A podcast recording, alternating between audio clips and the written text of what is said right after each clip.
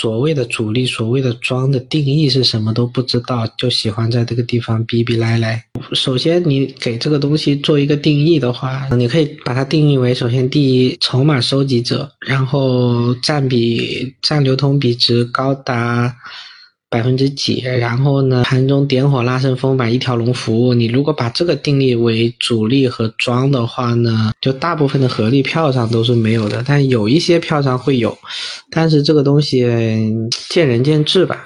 那你想想西一那天砸了多少筹码出来嘛？我去，砸了4-5个亿，那两个席位，那这可不就是之前潜伏在里面的吗？这种你可以说是潜伏盘，你也可以说是老庄，就是看你怎么去说这个事儿。它只是一个在停牌前就潜伏进去的资金。